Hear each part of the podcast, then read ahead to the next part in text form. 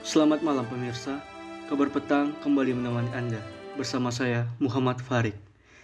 Informasi pertama datang dari kelangkaan minyak solar subsidi di beberapa daerah di Indonesia. Kelangkaan solar tersebut diakibatkan karena adanya peningkatan konsumsi dan hal tersebut juga disebabkan oleh pertumbuhan ekonomi.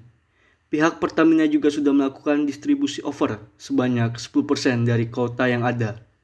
Selain itu, terdapat oknum yang melakukan penyelewengan solar subsidi dan pihak kepolisian telah menangkap pelaku dari tindak kejahatan tersebut. Pelaku ditangkap di daerah Palembang dan Bangka Belitung. Ini juga disebabkan karena ada disparitas harga antara harga BBM subsidi dan harga BBM non subsidi. Sehingga ada oknum yang mengambil keuntungan dalam kondisi seperti ini, ujar Corporate Secretary PT Pertamina, Irgo Ginting. Sekian kabar malam kali ini, saya mohon undur diri dan selamat malam.